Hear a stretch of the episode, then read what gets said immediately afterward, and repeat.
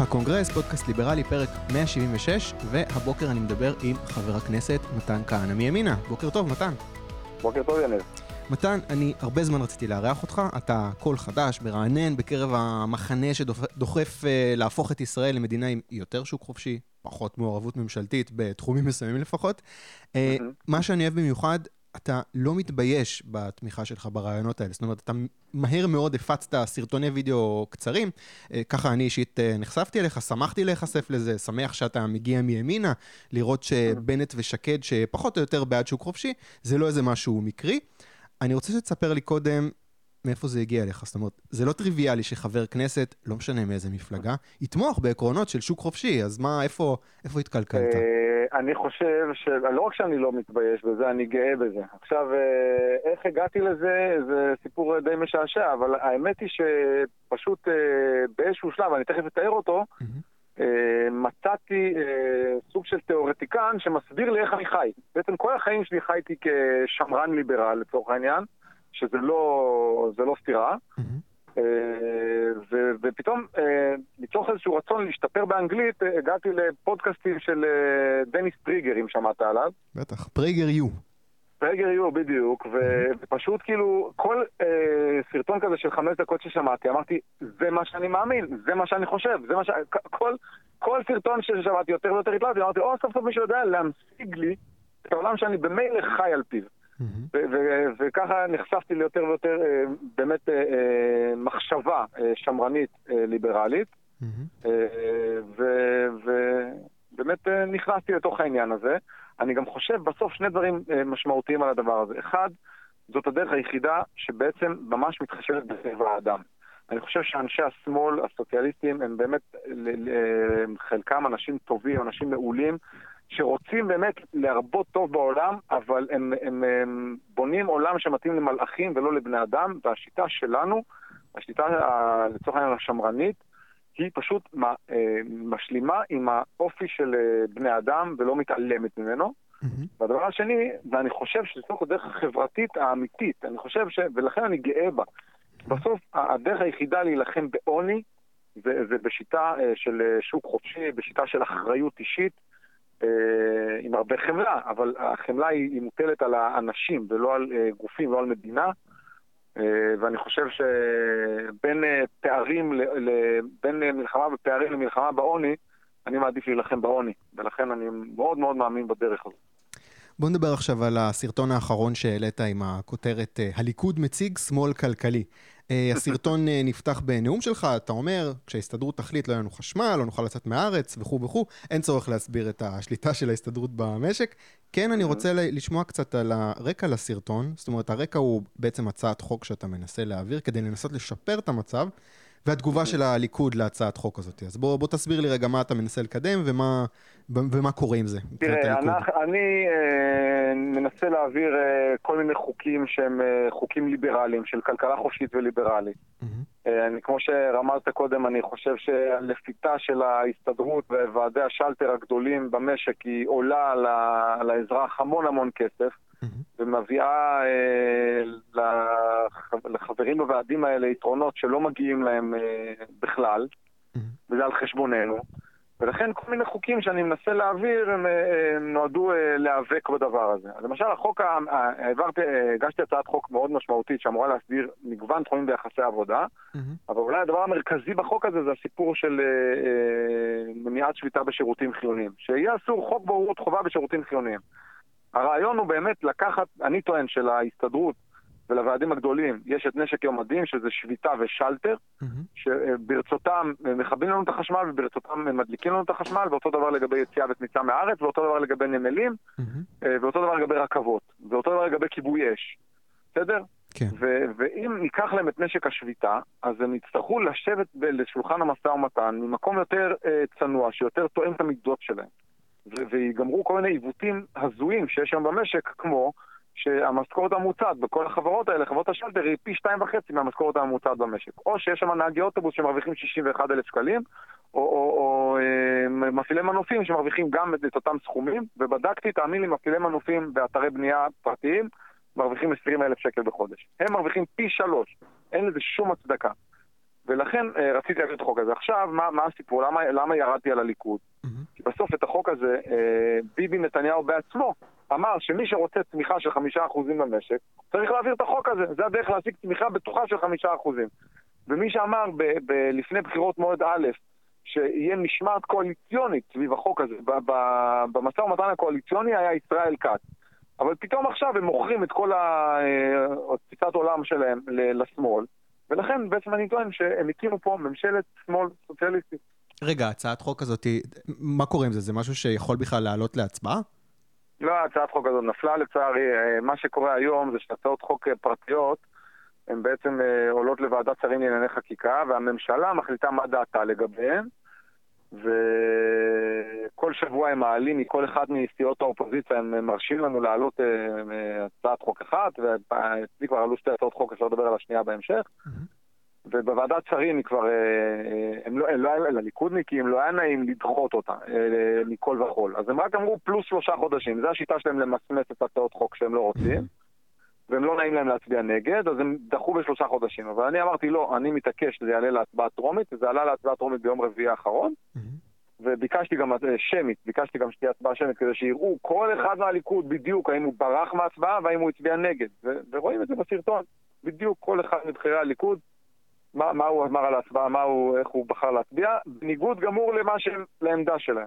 מה בנוגע לקולות היותר ליברליים בליכוד, נגיד שרן השכל, אמיר אוחנה, הם הצביעו נגד, הצביעו בעד, אמיר, אמיר, אמיר, אוחנה, אמיר אוחנה הצביע נגד, שרן השכל אה, לא הייתה, אה, ניר ברקת הצביע נגד, אה, גדעון סער הצביע נגד, ישראל כץ לא היה, בנימין נתניהו לא היה, יואב קיש לא היה. עכשיו, זה, אתה יודע, זה בסוף...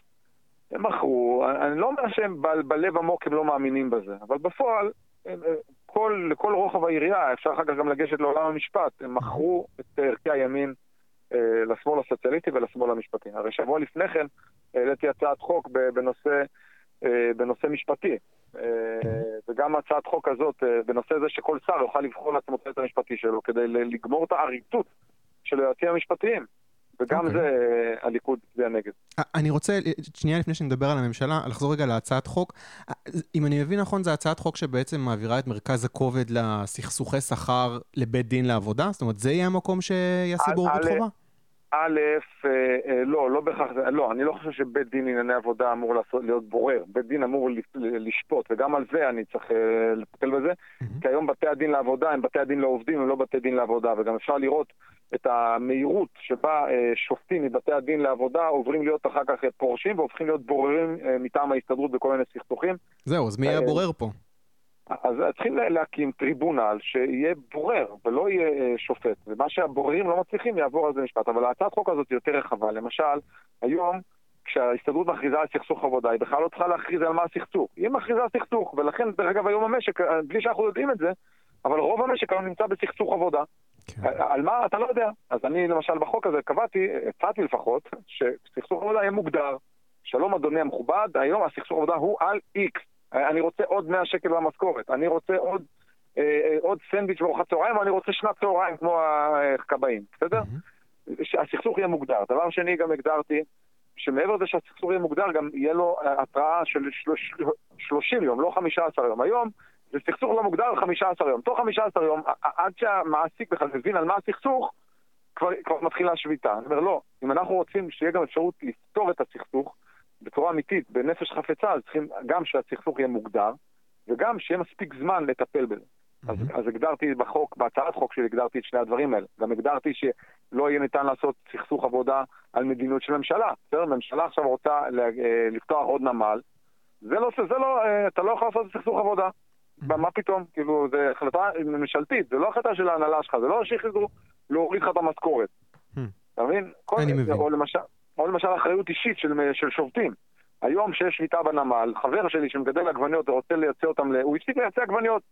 גם בגלל שהוא אמר, תקשיב, אני מגדל עונה שלמה עגבניות, העגבניות הכי טובות בעולם, רוצה לייצא אותם, עכשיו נתקעות בנמל, הלך לי יבול של עונה שלמה. לא רוצה להסתבך עם ועדי השלט ועד של הנמל, מפסיק לייצא, אבל מעכשיו שביתה, שהיא תהיה שביתה מהסוג הזה, יהיה אפשר אחר כך לתבוע את העובדי נמל בעצמם על, על הנזקים שהם עשו. אוקיי, אני רוצה לשאול אותך, זה, זה הכל רעיונות uh, נהדרים, ובאמת, יש בקואליציה uh, כל מיני כוחות ש, שלפחות עמוק בפנים, או טיפה פחות uh, בפנים, הזכרתי, שרן השכל, אמיר אוחנה, אני לא בטוח שבנימין נתניהו עמוק בפנים uh, מתנגד לה, להצעות האלה. אז יש לכאורה עם מי לעבוד. אבל מה לעשות, זו ממשלה שהשותפים הקואליציוניים זה אבי ניסנקורן ועמיר פרץ. אז מה הסיכוי בכלל לאיזשהו שיתוף פעולה אה, אה, עם ממשלה כזאת בנושאים כאלה, כשאלה האנשים בעצם שבוודאי יטילו וטו על כל דבר ש... שיש לו איזשהו אה, ניחוח ליברלי. אני, אני רוצה לה, להזכיר לך שהממשלה העלתה שבוע שעבר את אה, חוק הפונדקאות כחוק מטעם הממשלה. בסדר? חוק מאוד מאוד שנוי במחלוקת. מה אני רוצה לרמוז בזה?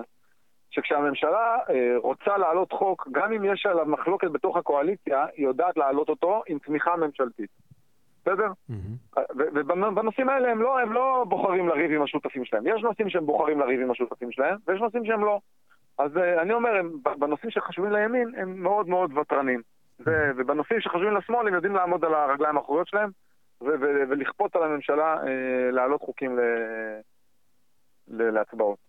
אוקיי, okay, אני רוצה להיות שנייה פרקליט השטן. אני, על כל פוסט שאבי ניסנקורן מעלה, אני אוטומטית אה, שואל, מתי תכיל שקיפות בהסתדרות? מתבקש. אבל הנושא הזה, הוא היה על השולחן של איילת שקד כשרת משפטים. לא מעט זמן, אז אולי קל לתקוף מהאופוזיציה, אבל למה נגיד נושא כמו שקיפות בהסתדרות היה צריך לשבת על המדף כל כך הרבה זמן? שקיפות בהסתדרות הוא נושא קריטי. תראה, ההסתדרות באופן כללי הוא גוף מאוד מאוד מאוד uh, גדול, חזק, שהזרועות התמנון שלו שלוחות uh, לכל עבר.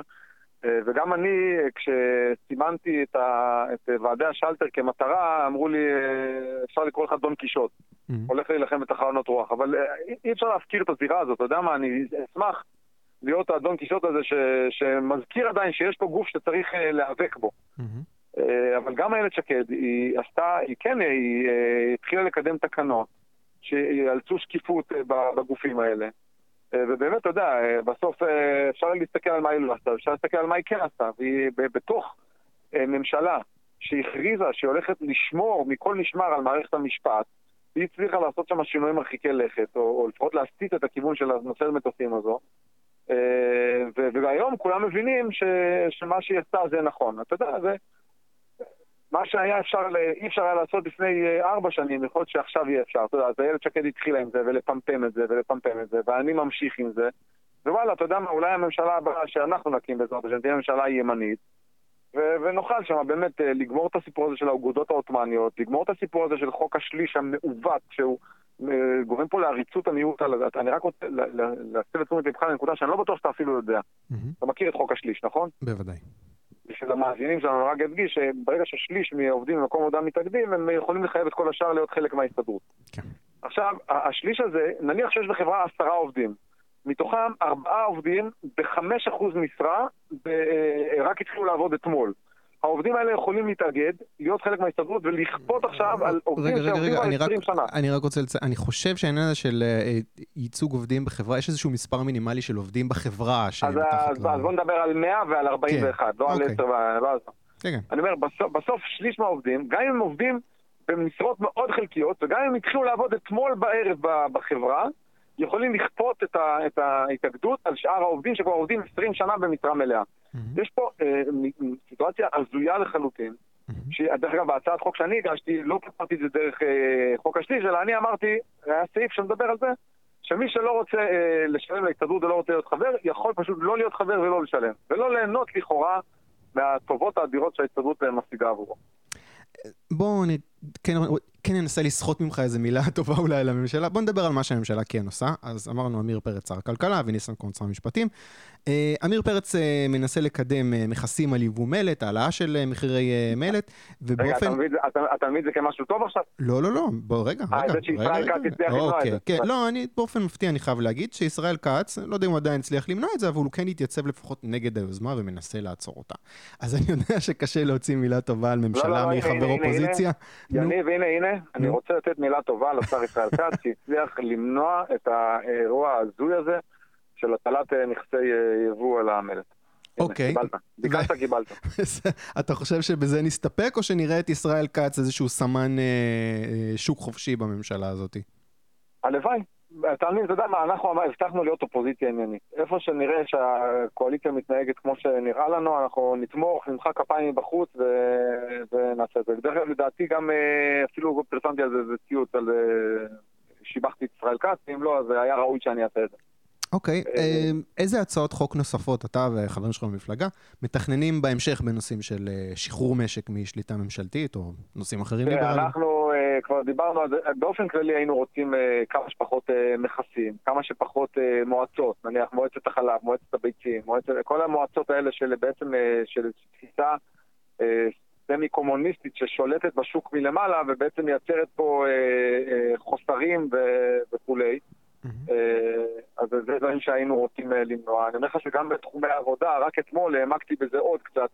יש הרבה דברים שאפשר לעשות בהקשרים של באמת אה, אה, בתי הדין לעבודה, אה, תקופות צינון של שופטים לפני שהם עוברים לשוק הפרטי והופכים להיות בוררים.